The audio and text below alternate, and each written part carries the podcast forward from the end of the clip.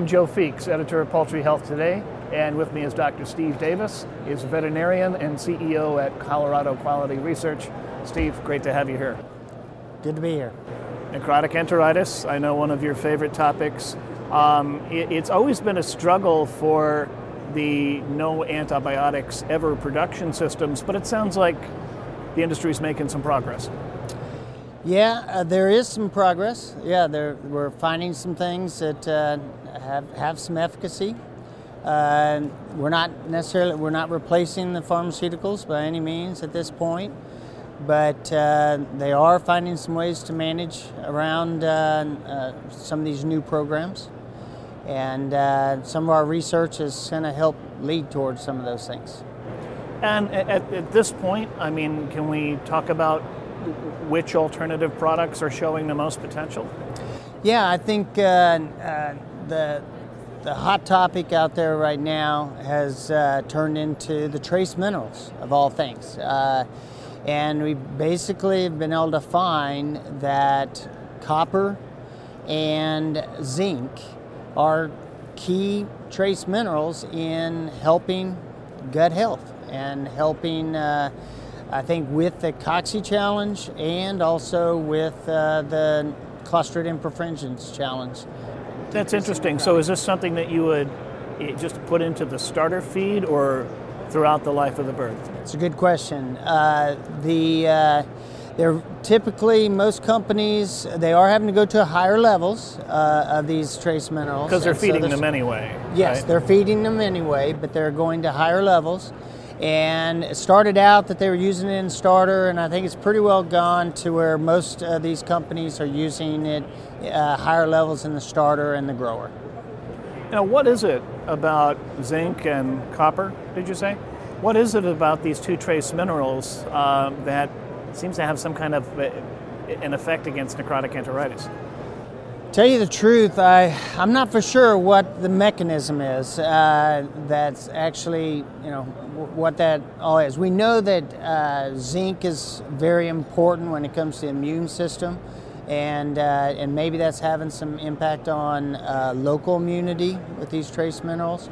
Um, because we also know in some of the research that we've been doing that immunity or having early exposure to Clostridium perfringens in that used litter is very important in helping control necrotic enteritis later in life in those grow outs as well, well rather than starting on, on new litter. And you gave a presentation about that at the American Association of Avian Pathologists last year.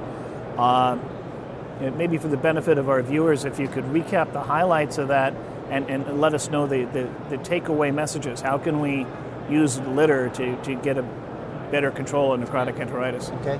Well, I mean, necrotic enteritis is a very age-specific problem. It usually shows up, uh, you know, 14 to 24 days of age is most classic. If it shows up uh, later than that, we found that typically means that you have a, a significant cocci problem. Uh, that's an underlying cause but it's very rare for it to occur real early. And so when we place baby chicks on used litter that have the Clostridium spores there, these chicks are exposed to it, they ingest these spores, and suddenly they have uh, exposure to Clostridium perfringens before they get to that age where coccidiosis becomes a factor and uh, where there's typically uh, an age-specific problem for necrotic enteritis. And so I think there's this, the beginning of some immunity that occurs, and then we have less necrotic enteritis. And uh, where we start these chicks on used litter, and where there's been Clostridium perfringens exposure prior. And uh, we were able to do that, uh, reproduce that in, in a study that I presented last year at the AAAP and uh, we're seeing that uh, out in the field as well, and that the, the worst outbreaks of necrotic enteritis are typically occurring in brand new houses, first flocks, uh, or uh, where first flock after a total cleanout.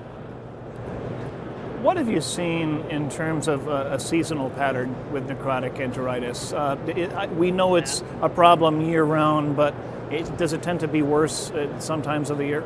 Yeah, definitely. Uh, and, and that's the interesting thing that with what's going on with necrotic enteritis in the U.S. with these new NAE programs is that there there is some uh, concern.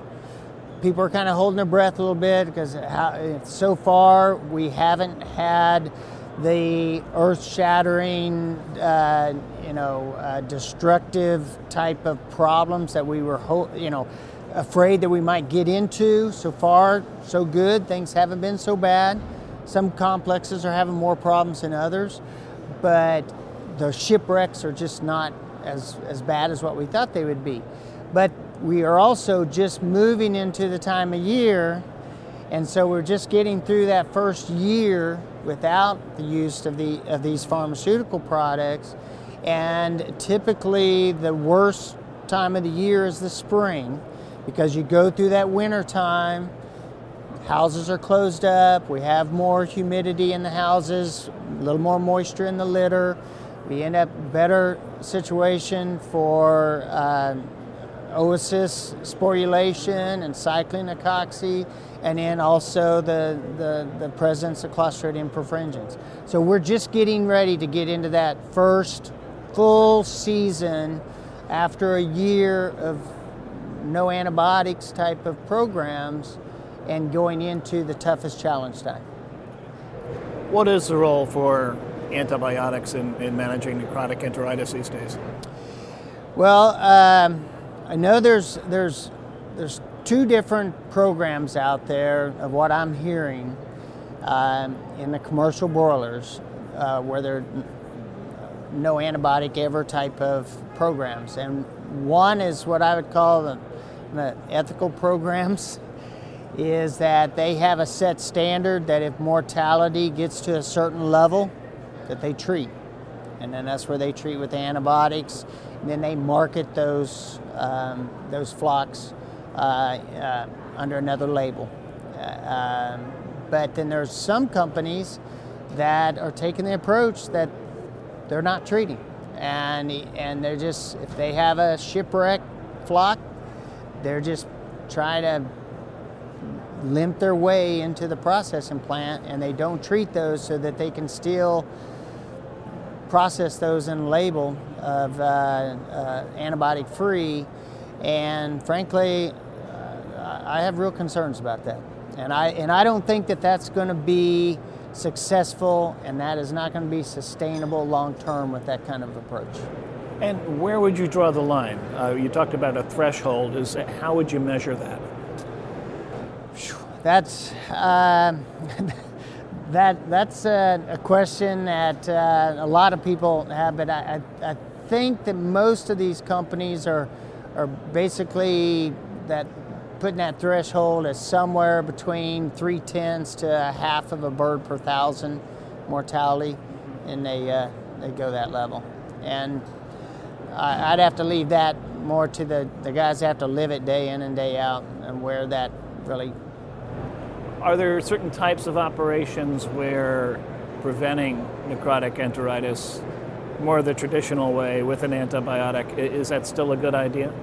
Well, yeah, I, I'm, again, I'm, I'm a firm believer in that these healthiest flocks that are being are, are utilizing antibiotics in a responsible manner um, are the best uh, for, and that's what I feed my family. And um, I, so I'm, I definitely feel that um, you know the responsible use of antimicrobials and uh, ionophore uh, coccidiostats is uh, the most humane and the most efficacious and the healthiest way to grow broilers.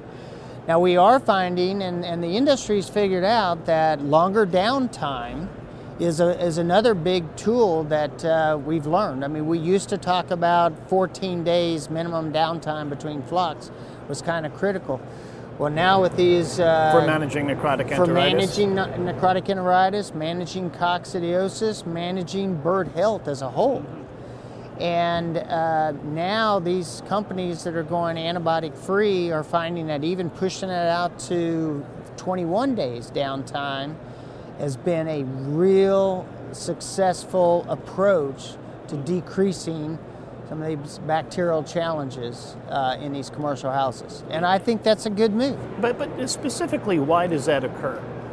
Why does why you know if, if you bring it out to 21 days or whatever, uh, because the bacteria are in the litter anyway, correct?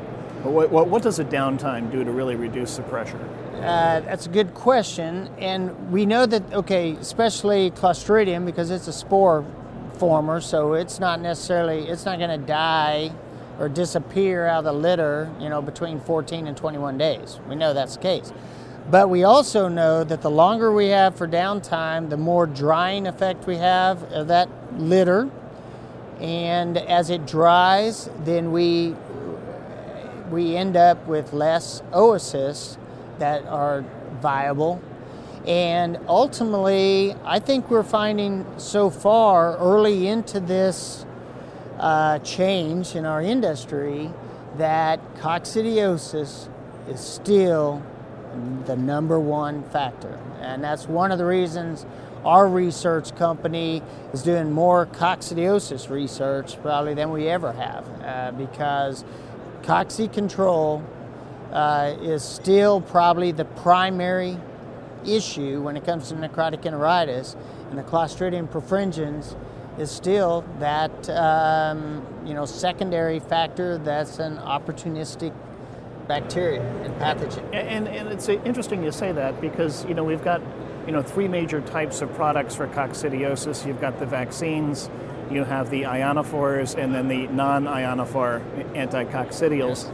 Yet a, a, lot of companies have said, well, we're going to go antibiotic free, which means that we can't use the ionophores anymore. So they've really narrowed the, the, the field in terms of the uh, number of tools that they have available, at which puts more pressure on them, particularly the feed medications. Are you concerned about that at all? Very much so, and I think that's another reason why uh, you know a lot of veterinarians out there in the commercial industry are kind of holding their breath right now saying, you know, what's going to happen this spring because, again, we've had a year where a lot of these chemical uh, or non-antibiotic or non-ionophore coccidiostats are being utilized and utilized significantly.